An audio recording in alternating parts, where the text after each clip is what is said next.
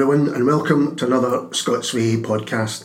And today I'm joined by Elle Nash, uh, who is over for her event at the Edinburgh Book Festival. Hello, Elle. Hi, thanks for having me. And um, we're going to talk primarily about your novel Animals Eat Each Other, which mm-hmm. came out, um, published earlier this year on at 404 Ink. Um, but you've just arrived, you're only here for a brief time. How are you enjoying Edinburgh so far? Um, I'm loving it so far. I really never want to leave, but I have to. um, well, we'll talk about uh, festivals and events a, a, little bit later. But first of all, can you tell us a bit about Animals Eat Each Other? Sure. Um, it is a short novel which follows um, uh, the summer of a young girl who's just graduated high school, uh, she's working at um, a Radio Shack, which is like a small little retail electronics store. And she meets this couple with a kid who they say they like find her interesting. So um, she basically just starts to date them yeah. in this relationship. And um, it all goes terribly wrong. so it's kind of just like her experience of that. It's. Uh, I'm fascinated about many things. I think it's a terrific novel, and the way it's uh, really to the point. I mean, it gets straight in there, doesn't it? The first sentence kind of knocks you sideways. It's a, I won't spoil it for anyone, but it's a kind of sets the tone brilliantly for what's mm-hmm. going to happen. Um, why was this a novel that you wanted to, to write? Um, I really wanted to explore the story of a bisexual character without having her bisexuality be the thing that was like her coming of age. Like when I read a lot of stories about uh, you know, young people coming to terms with their sexuality, it is more like you know, oh, I'm just learning this about myself. Um, and they are kind of exploring that. But for my character, I wanted her to already know, like, this is just something she knew about herself. I didn't want it to be, like, tokenized. yeah, sure. Um, and I also, I just think that the idea of, I guess, polyamory is very interesting. Mm-hmm. Um, in the book, you have the main character, who is a woman, has this relationship with um, the girlfriend who is the woman and then the boyfriend who is a man and there are these different um, sort of power structures that play out in that whole relationship. And then you even have like the primary relationship between the girlfriend and the boyfriend mm-hmm. too. So there's just these different ways in which people interact with each other um, that i really wanted to explore just those interpersonal relationships. Because i kind of thought about it as it's almost like um, a family that they, they haven't had before, and so then they create their own family and the power and the struggles that change within any kind of family structure. Mm-hmm. Um, but with this one, um, there's a lot of the themes. Um, you've got sex, violence, obsession, um, self-image, the idea of self-worth. Um, I, some people have referred to it as a kind of erotic mm-hmm. novel. Um, for me, it's a kind of it's more about the psychology of all those things I've just mentioned. Is mm. that something that you wanted to kind of get across and look into? Yeah, I really wanted to explore the psychology of it. Um, I think when I was writing it, I don't think I purposefully set out to write an erotic novel. It was just what I happened to focus on. Mm-hmm. I mean, mm-hmm. I think, I think that sex is a driving force, like of human nature, of course. But what makes humans sort of actually kind of different from animals, even though we are animals, is that we can think yeah. about the sex that we have. So um, it really, to me, is more like a psychological novel. Yeah. Because I think when I was coming through in the train today, I was writing down a few notes, and one of the things I thought was about the terrible insistence of thought which came into my mind that you know you, you almost can't turn it off and what um, the central character who's names herself as Lilith. Mm. Um, she at times almost tries to escape her own thought, or there's too much thought, or she's overthinking. Um, I mean, was that was that something that um, you wanted to explore as well? That animal, if humans are animals that can think, sometimes that's a curse as well as a kind of blessing, if it is a blessing at all. Yeah, I definitely think so. I mean, I think that's what makes obsession itself so interesting is it's it's a it's rumination um, it can be almost inescapable like it's almost like a compulsion um, and so yeah i mean i definitely did want to explore that the, the nature of uh, uh, obsession um, you suppose you could say it's almost like addiction and often doesn't follow any um, logic. And Lilith's desires, if you like, drive her. It's not just her desires, though, is it? I mean, it's our um, a desire to get lost. There's lots of different desires. I guess that's the thing. It's not just a desire um, to be with a, a, a, the couple, but it's a desire to kind of escape in some way. Yeah, I mean, so like, if you think about how Buddhists say that, like, the root of all suffering is craving, um, it makes sense that she is working to escape. Like, desire is literally just the want to be in a different situation than the one that you're currently in, you know? Um, and so, yeah, I mean, through that, she, Lilith, uses drugs to try to escape, but then she also uses these people as a way to try and escape herself too, in a way. Yeah. Yeah. Like she's using the experience of them to almost kind of like forget about herself because she even like is renamed through the whole process. Yeah. Yeah. And it's not really a search for happiness because it feels to me that she maybe believes that that's impossible to achieve. It's a search for an otherness or something else, for herself to be something else. Or am I- is that wrong? Do you think there is this hope that there'll be a happiness at the end of it? Mm, no, I think you're right about that. I think she's probably just searching for a sense of like validation.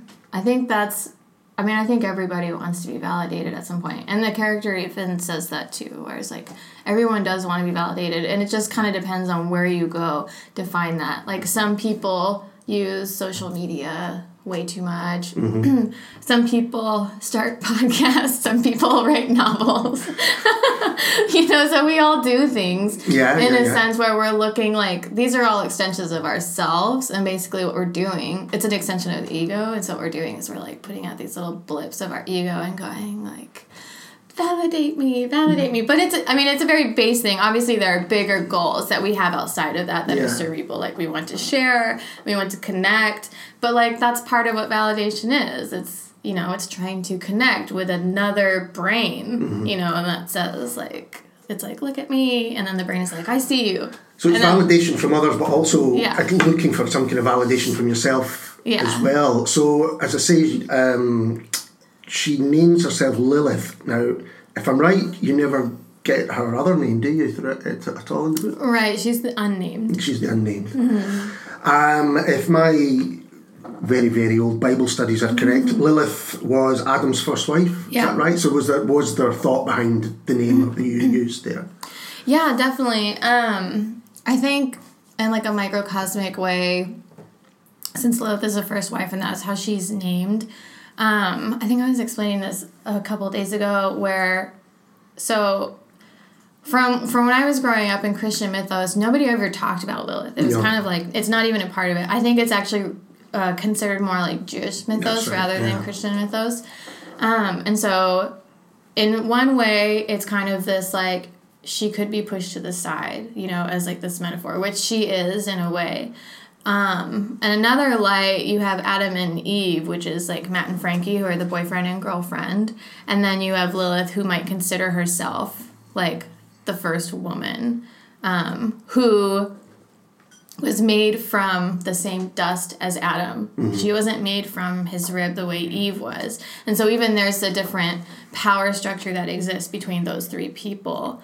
Um, and the myth is that Lilith was the one that was cast from the garden Yeah. because she didn't want to submit and all that kind of stuff. Um, so when you kind of take all of that together, you see Adam and Eve and Adam and Lilith. And you could even say, like, so who was the first wife? Like, was it Eve or was it Lilith? Well, it kind of depends on who you are and how you're looking at it, you know? And I really wanted the novel to be reflective of that. Like, how you read it, I, I want it to reflect mostly, like, like who you are as a reader when you are reading it. Does Yeah. sense? Yeah. Yeah, it does make sense. I thinking about it, it's almost as though um, Adam and, and, and Eve, with their two sons, are the, the nuclear family, the kind of ideal that has come to uh, be prevalent instead of this earlier, more e- equal, you know, created from equal equality. I'm, so I'm fascinated by the. It, that proves to me that you've thought carefully about these things, and it seems to me that right through the language that you've used, which, you know, the, the writing is um, often short sentences to the point, but packed full of meaning. Um, was there a lot of editing went on with the book, or was that just the way you write? No, I wish that was the way from the beginning. No, there is a lot of editing. Um, it, it took me a couple of years to get to a really solid draft. Um, and I read the book aloud to myself a lot, which I think really helps. It's a process I always seem to forget about, but I think it's like one of the most important. That's interesting. Um, but yeah, there's a lot of editing. I think every time I go through a draft, it's like you're just kind of like taking a fine detail brush and trying to paint out specific details like every time you go through it. What struck me as I was reading it was the, the, the double meaning of many words. I was thinking um, tenderness and tenderness. So you've got this, you know, um, emotional tenderness, but then there's often literal tenderness. You know, people are being beaten here, you know, um, uh, in, in various ways, and consummation and consumption. You know, th- there's there's this idea that there's something again. You, it's called animals eat each other, and there is something consumptive about um, what these relationships are. You're devouring each other in some ways, mm-hmm. in that sense. Which I mean, I guess they're not negative. In, in, as you say, the things go wrong, mm-hmm. but there is a sense that these people need each other. Mm-hmm. And is that something that you wanted to explore? That often we end up in relationships which are destructive, and people may say it as they're destructive, but there's some sense that, you know, but we need this, and perhaps we need, in some ways, the destruction as well to go through that relationship. Yeah, I mean, I think, you know, when you're young, you have a lot of room to sort of make mistakes and figure out who you are and what you're trying you're trying to like iron out sort of things your parents taught you. Because your parents are like kind of your first model for how to have relationships and sometimes they're not the healthiest. So mm-hmm. you know you meet other people and then you come up against each other and then you work those things out. And then the hope is that you learn your lesson and then you become better for the next relationship Yeah. you know? Um like when i look back on even my own past relationships all of those things did make me into like a better a person who's more capable of being in a healthier relationship. Once i reflected on them and then and then sort of pushed myself towards changing you know so yeah i mean i would say in the book specifically i think that they they do kind of need each other. They're sort of they're learning about each other. And even like lilith herself sort of acts as this mirror. She amplifies everything that's wrong in uh, matt and frankie's relationship Yeah. too. So the hope is that like even they can become better to each other perhaps maybe Yeah. you know which we don't know because we don't have that perspective but yeah But could you say a little bit more about Matt and Frankie? Because they are, um, a, although this is Lilith's story, they're really important parts of it. Mm-hmm. Um, just, just explain who they are and. Oh yeah, sorry about and- that. Um, yeah. Uh, so, uh, well, they are just this this couple. They have a young child, so they were teenage parents. So they kind of have all the struggles that come with that. Um, they're all sort of more working class people. Um, like Frankie had dropped out of school because of the baby and was working towards getting her GED. Um, Matt is like working to kind of try and keep everything together, you know. So they have like even their own struggles, and it's almost like they maybe they see Lilith as like even just an escape from that too. you know, Yeah. from like sort of a lot of the struggles of being a parent. Like once you become a parent, you really have to grow up and you really have to face it. You don't have a choice. Like the child is going to grow whether you participate or not.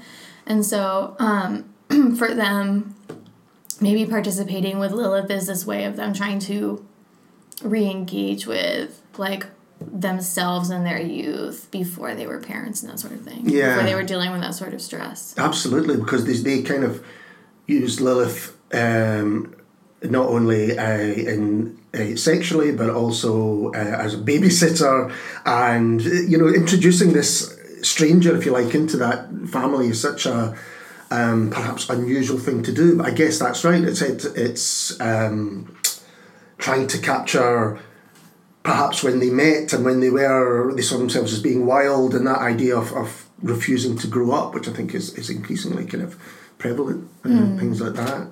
Um, there's also this need to we touched upon it a little bit um, uh, to to dull the senses, and I wondered if that was to do increasingly with the bombardment of and just ideas and information that we increasingly get. Is that something that um, is in the book?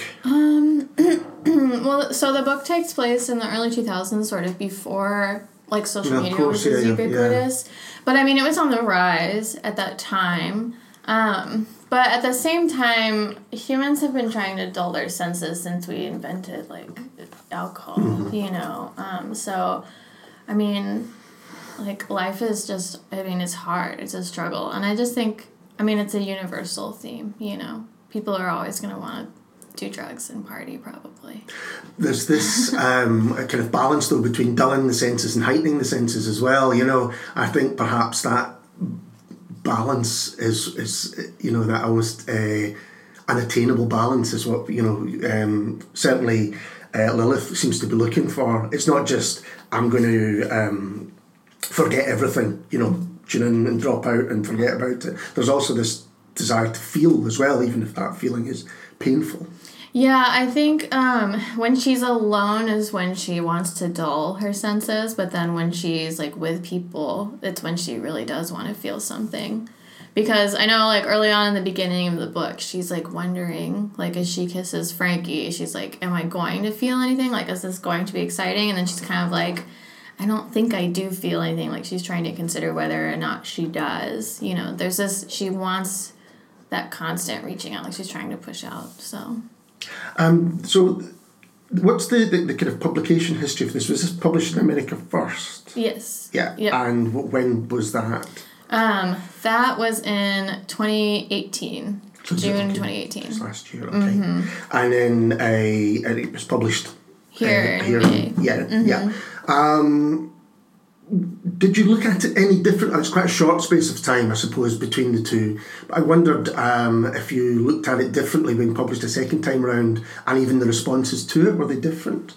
Um, yeah, I am actually really. I feel like the response here has been so like warm and really positive. Um, not that it was it was very positive in the states as well, um, but it's kind of interesting seeing it from a British lens because, like, where the book takes place, which is in um, Colorado, like Colorado Springs, it's it's rural, but it's like such a weird part of the U.S. because it's not the South, it's not really the Midwest, it's kind of the West, you know, but it's like it's a very weird, strange, like neutral place. Like it's even very accent neutral for the U.S. Sounds like Falkirk in uh, Scotland, which is halfway between Edinburgh and Glasgow. yeah.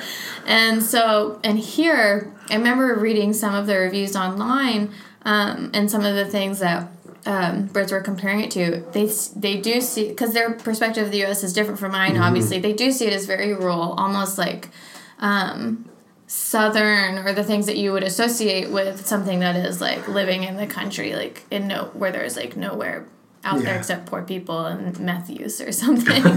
you know, which is you know it's not necessarily an, an inaccurate perception. It's just been it's very interesting to see it that way. yeah. Um, and I was also very curious to see how there's like a chapter with a, a rave scene, like with electronic music and stuff in there. And I was actually very curious to see how that would be received too, because I think in the US, until very recently, electronic music culture wasn't very popular.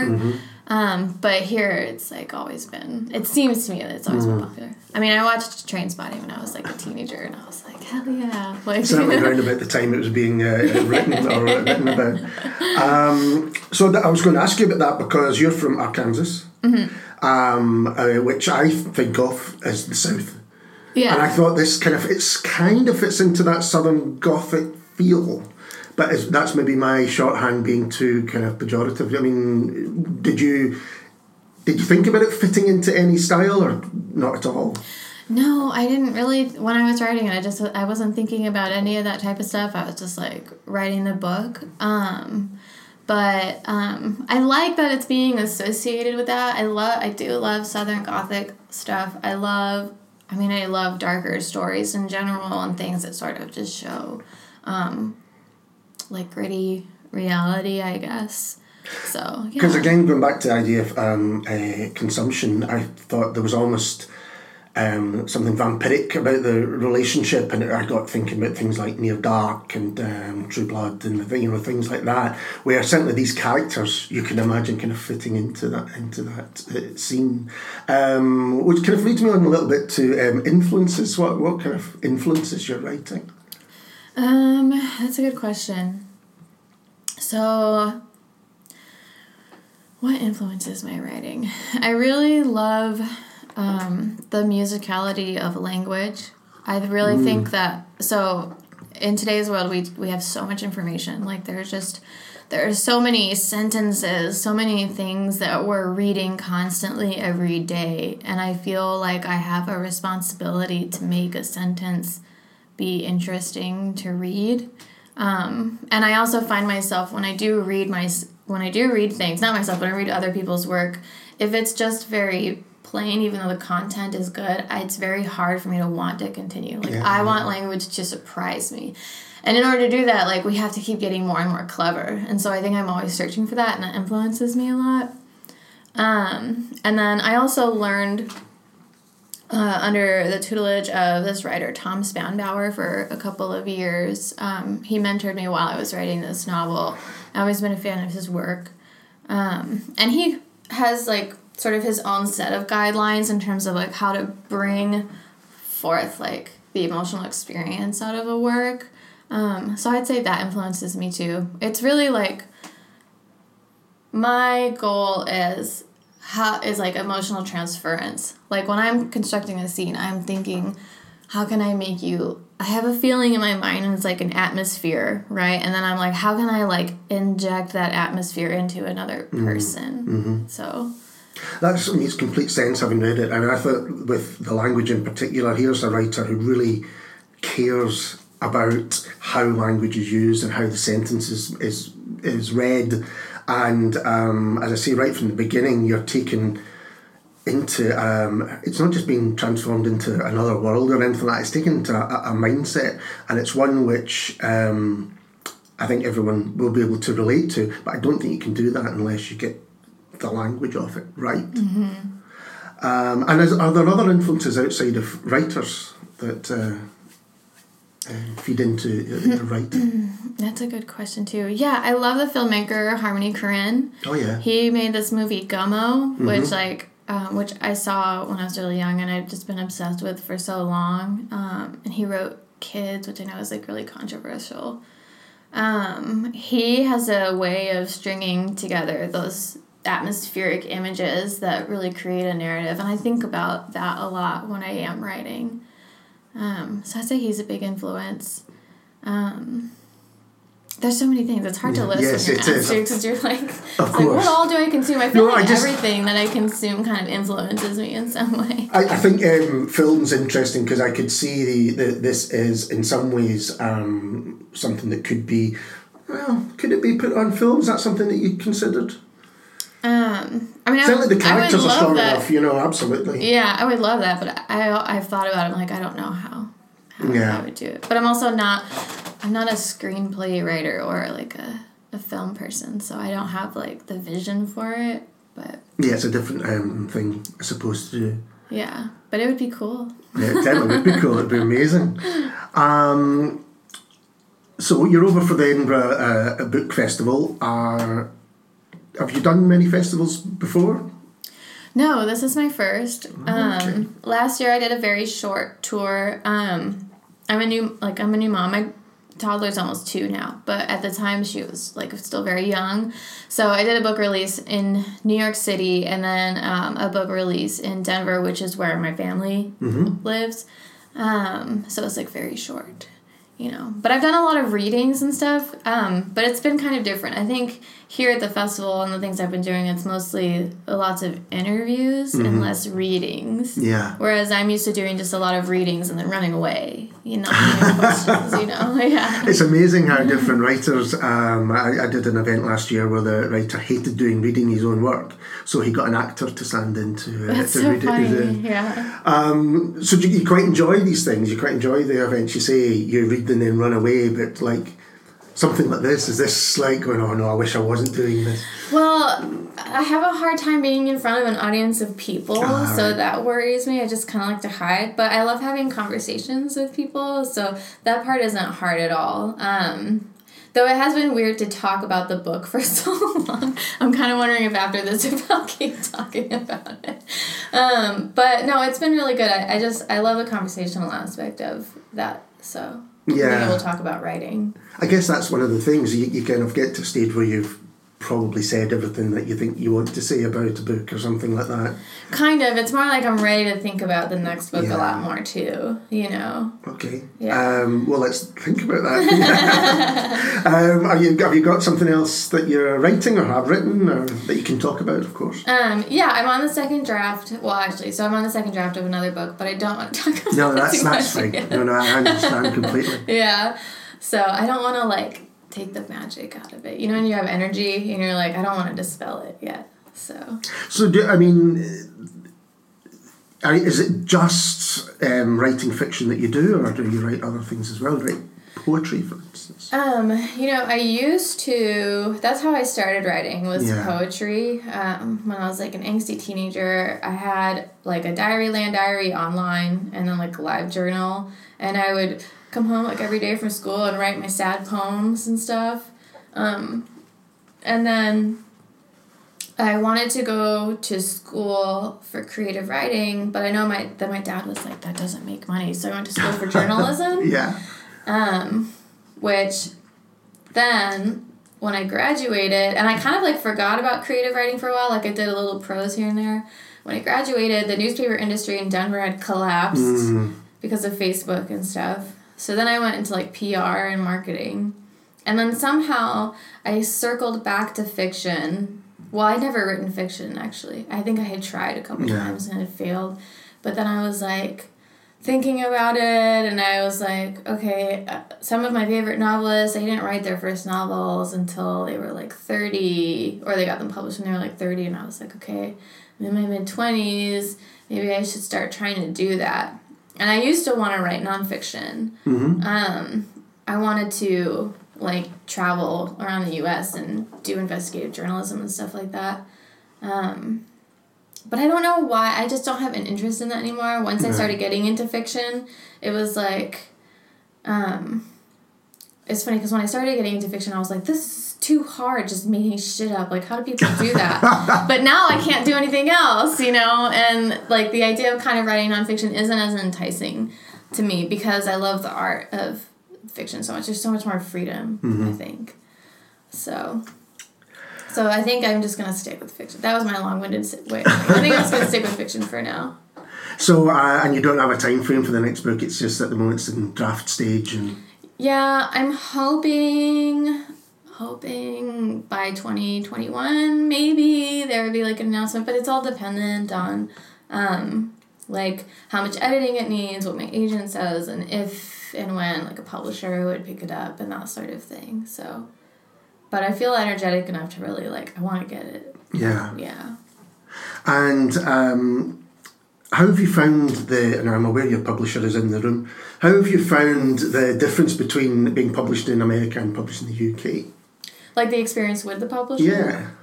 Well, I love my publisher. okay. I've actually found it to be a lot more, um, a lot more supportive and positive. Honestly, it's been really great, um, and that's pretty much it. I, there's such different markets, I guess, because you know America is. Is that how it's done? Is it you, you go for the American market or is it areas? Or I mean, what's the? That's a good question. So I know my U.S. publisher has like, uh, like Publishers Group West uh, distribution, and so as far as I know, and I'm not sure what their marketing plan was. There wasn't really too much. I like filled out a questionnaire once, and then um, that was kind of it. But they're a pretty small publisher too, so I just don't know if they had like the marketing team to really like push anything. Um, but it was kind of, it seemed all over. I got um, a, a mention in the June copy of Oprah magazine. Oh wow! So that was pretty cool, um, and that's sort of that's pretty national. Um, but um, otherwise, um, I'm not sure like how different it is. My thought, like as I'm approaching it, is kind of like interesting because the UK is such a smaller market. It seems like in order to for people to really hear your book, there's less distance to travel. Does that make sense? Because there's Yeah. simply just less people. Like America is so huge, you know. Yeah, absolutely. And that's what I was thinking. But then I, I suddenly thought, well, it is so huge if people kind of break it down into smaller areas. And you said you did um, a reading in New York. Mm-hmm. And what was that kind of experience like? Is it like we're talking bookstore or we, you know what? Yeah, it was um this is a little bookstore in Brooklyn, um, and I did a launch like I did like a reading with um, two other writers, um, whom I admire, and um, we had a pretty good turnout. I think it was like twenty to thirty people, which to me is pretty great for not really knowing anyone in New York City, um, and it was good. I would definitely like. You know, go back and visit again. And um, have you any preconceptions of the Edinburgh Book Festival? Had you ever heard of it before? You know, we think you know it's the biggest, um, you know, festival around, but of course it's still in Edinburgh. Well, I actually hadn't, but I think that's just partly because I um I'm really I don't I don't know a lot. Like there are so many book festivals and stuff like that, especially in the US. Um, and I always feel like I don't know about anything like that. Um, but when I was invited and I did research, I felt um, pretty excited because I think it is pretty much like the biggest book festival in the world. Like it literally is the biggest. Uh, so that feels like a pretty good sort of like notch in my belt, I guess. Yeah. Absolutely.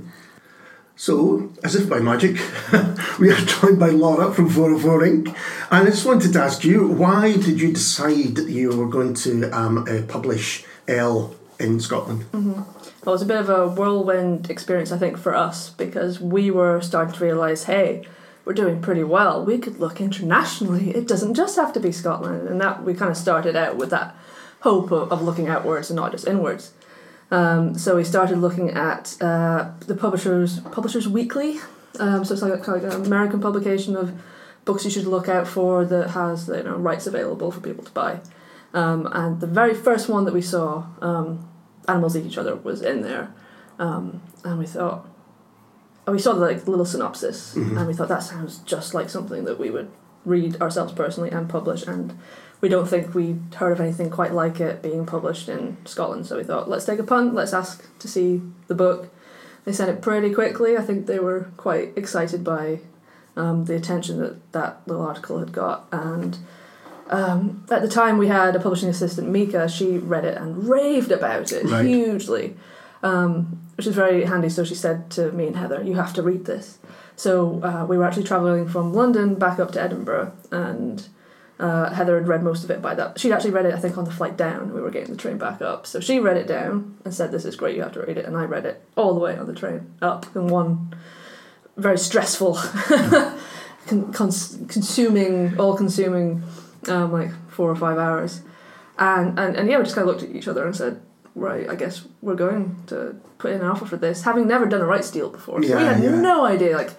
You know the, the the boring logistics that nobody cares about, but publishers are like, how much money do you offer for this, and how do you do this professionally? I don't know.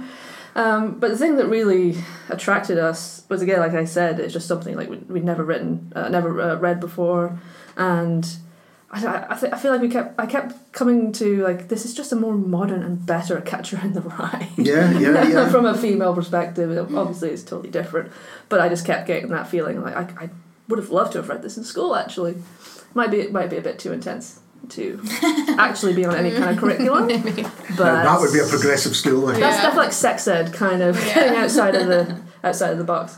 But yeah, we were so yeah, just so excited by it, and um, uh, but yeah, we wanted to try our hand at saying right. We know this this would have worked in, in America, so let's see if we can get this a similar kind of audience Mhm. um, in the UK.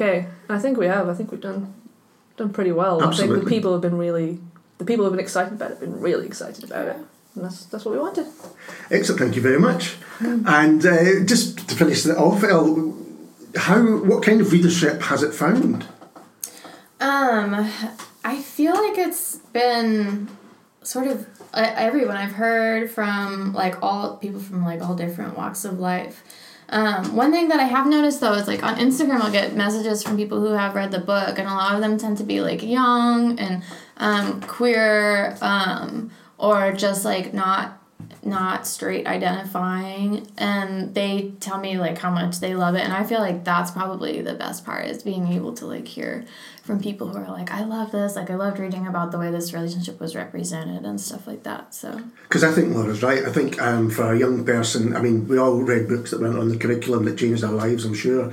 Um, and I think if uh, for a young person reading this, it would be um, it would be one of those books like for some Catcher in the Rye or for some on the road or whatever or Trainspotting or whatever that would just kind of change not just your, your view of the world but your view of yourself because I think that's how powerful it is. Um, I think that's the perfect place to leave it. So thank you, Elle. thank you And thank you, Laura. And uh, we'll be back soon with someone completely different. Cheers.